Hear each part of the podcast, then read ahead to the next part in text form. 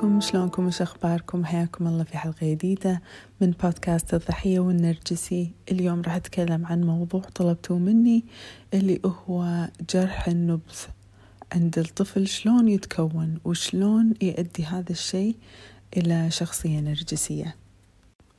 وايد مرات في الاستشارات يقولوا لي البنات إن أنا ما عندي جراح طفولة لأن أنا طفولتي كانت مميزة. كنت مدللة أمي وأبوي أحبهم يحبوني. آه وللأمانة هذا ما له شغل في جراح الطفولة. ما في إنسان آه يمشي على وجه الأرض ما عنده جراح طفولة لأن الصدمات هي أساس الحياة البشرية. الله خلقنا كذي. يعني إحنا من أول يومنا نطلع من بطن أمنا من الدفا مكان الدافي مكان الهادي الظلمة نطلع عليه الدنيا الباردة الصوت الليت كل هذا. هذه تعتبر صب صدمة بالنسبة لنا. ومو بس كذي. ومن هذا اليوم يوم الولادة لآخر يومنا من صدمة لصدمة. دائما نحو يعني نمر في تجارب تكون يعني صعبة علينا. إذا كان عمرنا بالأشهر ف يعني شرب الحليب والغازات وعوار البطن وما نقدر نتكلم ونقول إن أنا بردان أنا يوعان أنا نعسان هذه بحد ذاتها تعتبر يعني كبيرة على الجسم. هذا في العمر الصغير هذا شكل الصدمة. في العمر الأكبر شوية أنا أمشي وأطيح أمشي وأتعور آه، أمي تجيب بيبي جديد أدش مدرسة أتعلم أنه يعني لازم أكون بعيدة عن أمي وأبوي وبيتي هذه صدمات.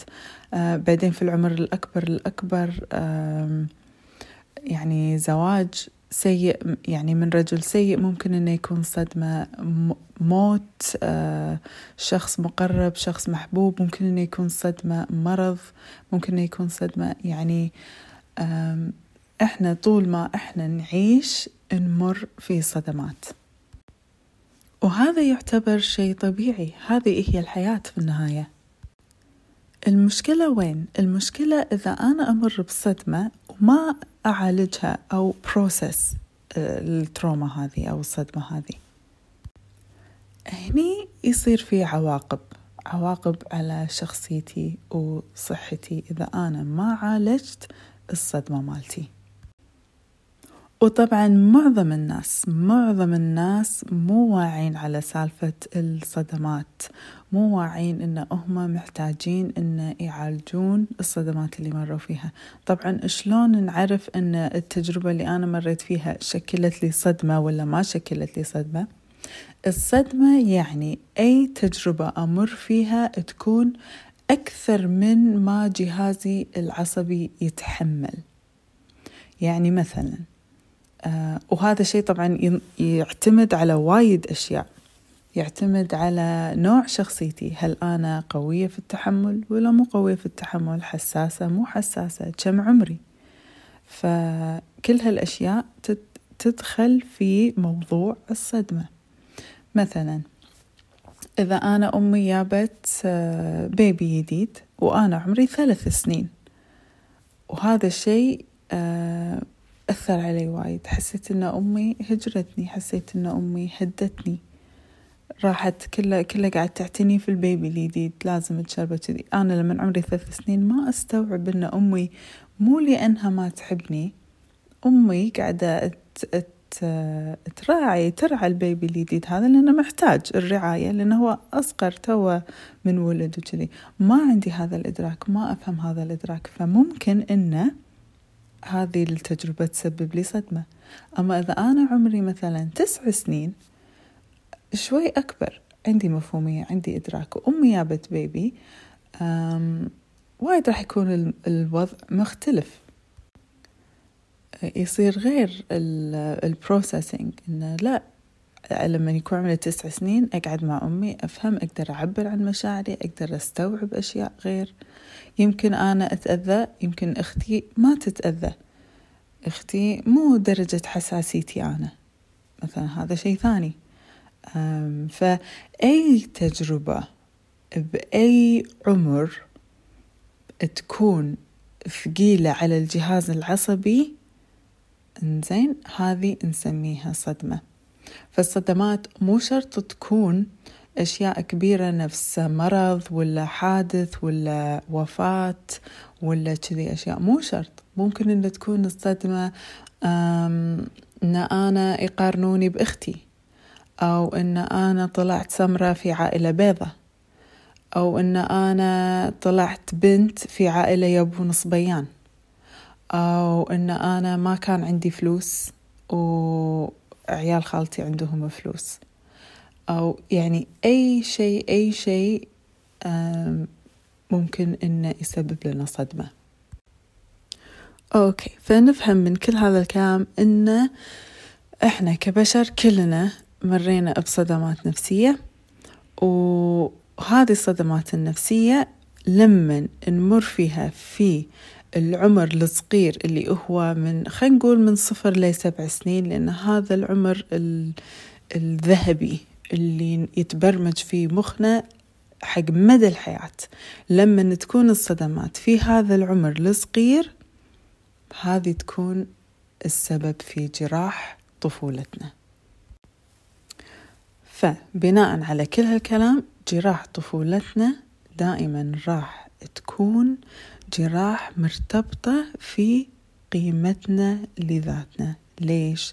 لأن مثل ما ذكرت لكم المثال اللي قبل لما أنا أكون طفل ما عندي إدراك البالغ. ما أقدر أحط أعذار أو أتفهم المواقف الكبيرة.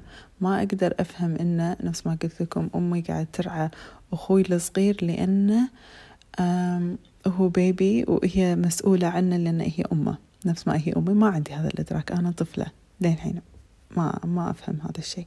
فهني هذه الصدمة ممكن إنها تشكل فيني جرح النبذ النبذ أحس إني منبوذة. أوكي؟ اتفقنا إن في عمر صفر لسبع سنين. آه، في حلقات سابقة طبعا تكلمنا عن هالموضوع. آه، من عمر صفر لسبع سنين. أنا يعني ما ما أفهم خارج نطاق نفسي كطفلة. إذا أمي تهدني أنا أفهم إن أنا السبب إن أمي هدتني. أكيد أنا مو زينة. أكيد أنا مو مو كافي. أنا مو حلوة. أنا غبية. أنا ما أعرف. أنا مو كفو. هذا هذه الرسالة اللي توصلني. فجرح النبض يتشكل عند الأطفال من أشياء نفس كذي. أشياء بسيطة. أمي سافرت. أمي صار عندها بيبي, بيبي جديد أمي وأبوي تطلقوا وأمي راحت عاشت في بيت ثاني. كل هذه أمثلة ممكن إنها تشكل جرح النبذ عند عند الطفل. ف لما أكون أنا إنسانة حاملة جينات تهيئني حق النرجسية وإحنا اتفقنا بعد إن النرجسية فيفتي فيفتي نص بالنص نص جينات نص بيئة. لما أنا أكون already حاملة الجينات تهيئني إني أكون نرجسية وأنحط في هذا الموقف.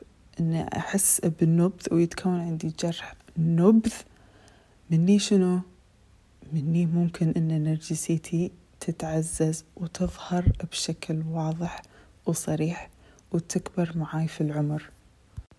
فتصير طول ما أنا أنمو وأكبر أي موقف يحسسني بالنبذ يطلع فيني يعني مشاعر سلبية.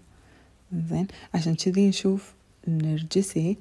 مثلا إذا قاعدة على طاولة مع قاعدة تتغدون وقمتي قبله عادي عادي يقلب البيت فوق راسك. ليش؟ لأنه حس بنبذ.